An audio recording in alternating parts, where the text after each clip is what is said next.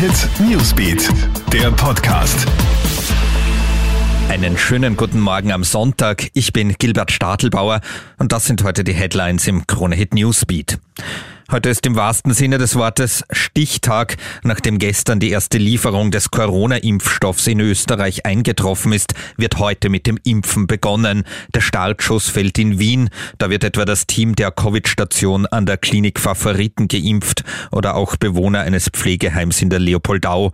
Auch in Tirol, Vorarlberg, Salzburg, der Steiermark und Niederösterreich wird heute bereits geimpft. Schüsse, Blut und Tote. Auf einer Bowlingbahn in Rockford im US-Bundesstaat Illinois ist es zu einer Bluttat gekommen. Eine Person hat um sich geschossen. Es gibt 3 Tote und 3 Verletzte. Unter den Opfern sind auch Teenager. Der Täter ist in Haft. Nähere Hintergründe sind bisher nicht bekannt.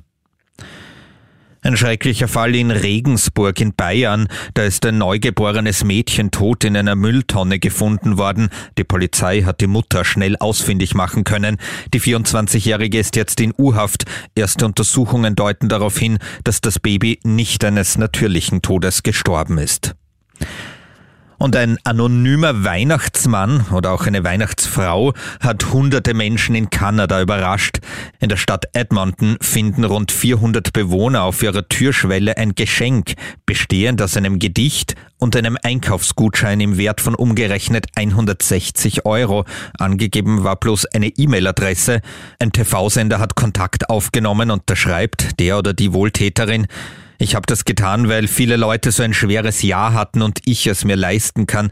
Ich hoffe, die Geschenke konnten den Leuten das Gefühl vermitteln, dass die Welt gut ist und dass es in nicht allzu weiter Ferne eine bessere Zukunft gibt. Das war unser aktueller Podcast am 27. Dezember. Ich wünsche dir noch einen schönen Sonntag. Kronehit Newsbeat, der Podcast.